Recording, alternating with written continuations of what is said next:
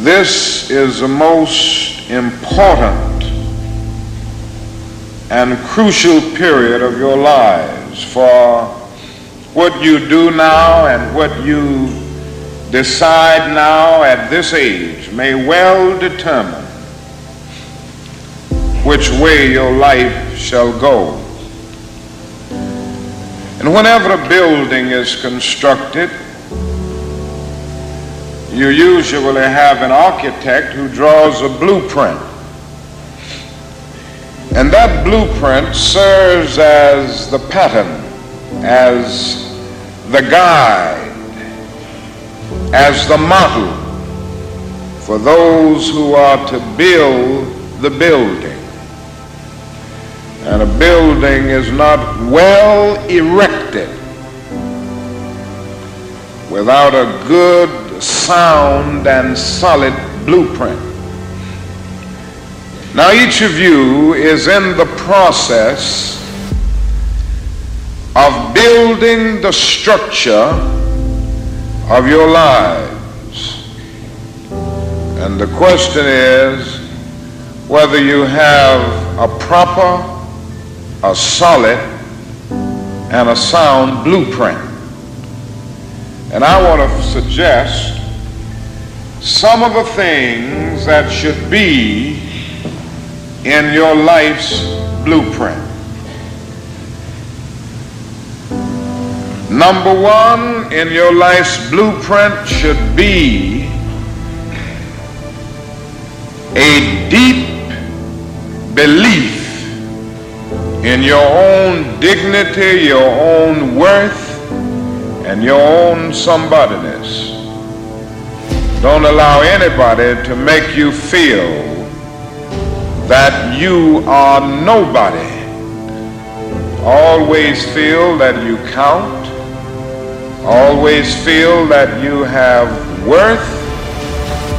In your life's blueprint, you must have as a basic principle the determination to achieve excellence in your various fields of endeavor. You're going to be deciding as the days and the years unfold what you will do in life, what your life's work will be. And once you discover what it will be, set out to do it and to do it well.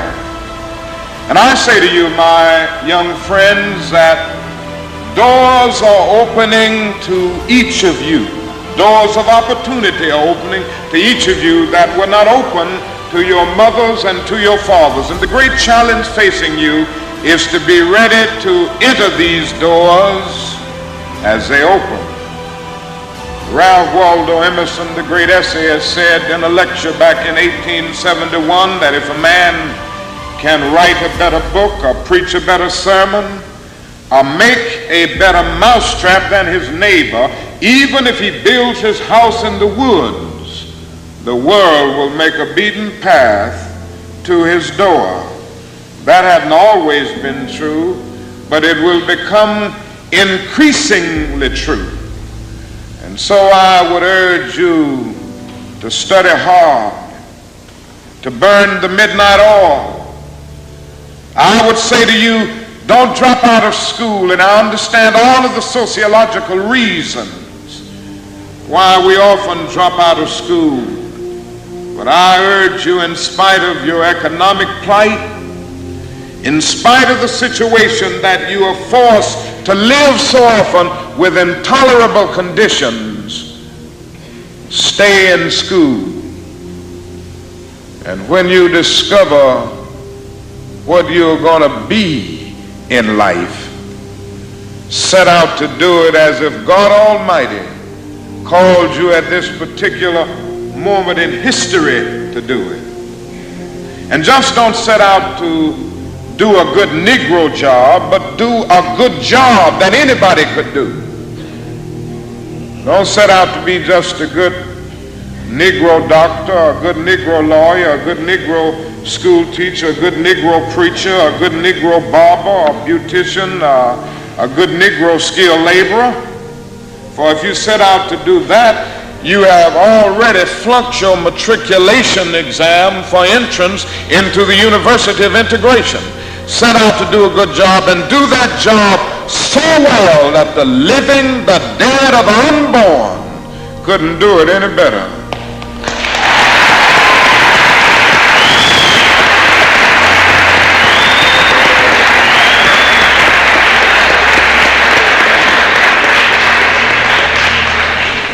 If it falls your lot to be a street sweeper. Sweep streets like Michelangelo painted pictures. Sweep streets like Beethoven composed music. Sweep streets like Leontyne Price sings before the Metro- Metropolitan Opera. And sweep streets like Shakespeare wrote poetry sweep streets so well that all the host of heaven and earth will have to pause and say, Here lived a great street sweeper who swept his job well.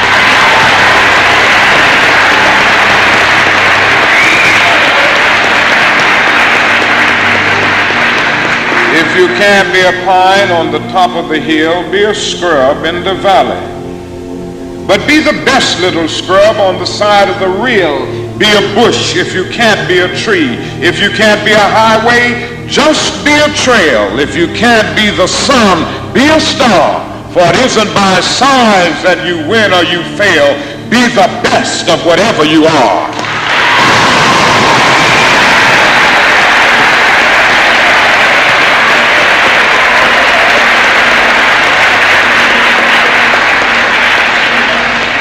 we always, we already have some noble examples black men and black women who demonstrated to us that human nature cannot be cataloged. They in their own lives have walked through long and desolate nights of oppression, and yet they've risen up and plunged against cloud-filled nights of affliction new and blazing stars of inspiration. And so from an old slave cabin of Virginia's hills, Booker T. Washington rose up to be one of America's great leaders. He lit a torch in Alabama, and darkness fled in that setting. Yes, you should know this because it's in your own city. From a poverty-stricken area, of Philadelphia, Pennsylvania, Marian Anderson rose up to be the world's greatest contralto so that a Toscanini could say that a voice like this comes only once in a century. And Sibelius of Finland could say, my roof is too low for such a voice from the red hills of Gordon County, Georgia and the arms of a mother who could neither read nor write. Roland Hayes rose up to be one of the world's great singers and carried his melodious voice into the palaces and mansions of kings and queens. From crippling circumstances, there came a George Washington Carver to carve for himself an imperishable niche in the annals of science there was a star in the diplomatic sky. And then came Ralph Bunche, the grandson of a slave preacher. And he reached up and grabbed it and allowed it to shine in his life with all of its scintillating beauty. There was a star in the athletic sky. Then came Jackie Robinson in his day and Willie Mays in his day with their powerful bats and their calm spirits. Then came Jesse Owens with his fleet and dashing feet. Then came Joe Louis and Muhammad Ali with their educated fists. All of them came to tell us that we can be somebody and to justify the conviction of the poet, fleecy locks and black complexion cannot forfeit nature's claim. Skin may differ, but affection dwells in black and white the same.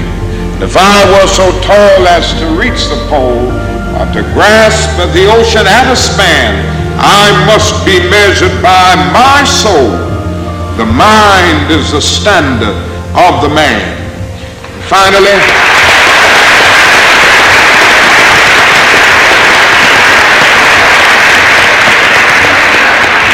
finally, in your last blueprint,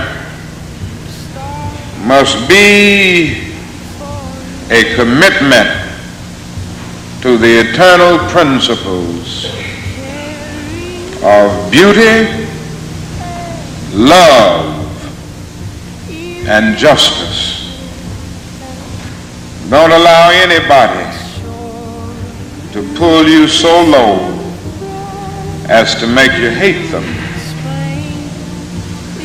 Don't allow anybody to cause you to lose your self-respect to the point that you do not struggle for justice. However young you are, you have a responsibility to seek to make your nation a better nation in which to live you have a responsibility to seek to make life better for everybody. And so you must be involved in the struggle for freedom and justice. Now, in this struggle for freedom and justice, there are many constructive things that we all can do and that we all must do. And we must not give ourselves to those things which will not solve our problems. You've heard the word nonviolent and you've heard the word violent. I happen to believe in nonviolence. We've struggled with this method with young people and adults alike all over the South, and we have won some significant victories, and we've got to struggle with it all over the North because the problems are as serious in the North as they are in the South.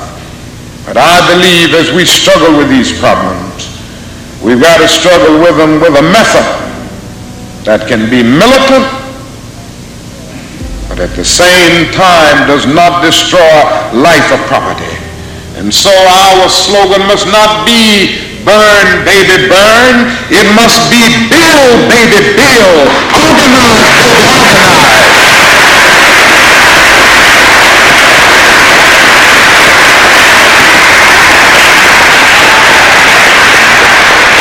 Yes, our slogan must be learn, baby, learn so that we can earn, baby, earn.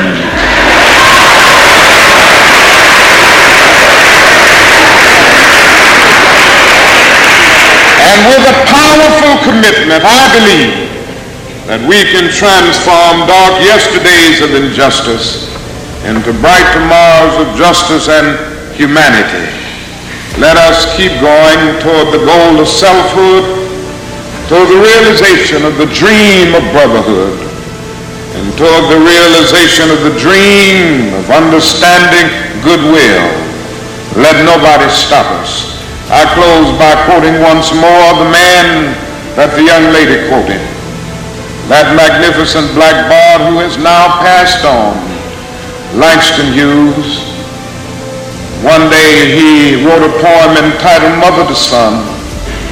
The mother didn't always have her grammar right, but she uttered words of great symbolic profundity.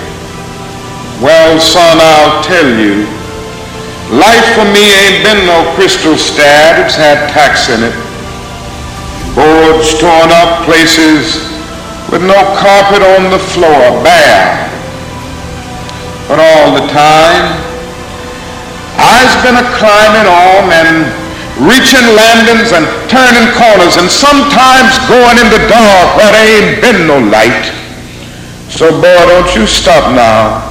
Don't you sit down on the steps cause you finds us kind of hard, but I'm still going, boy. I'm still climbing. And life for me ain't been no crystal staff.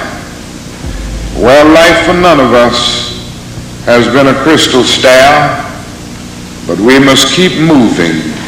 We must keep going. If you can't fly, run. If you can't run, walk.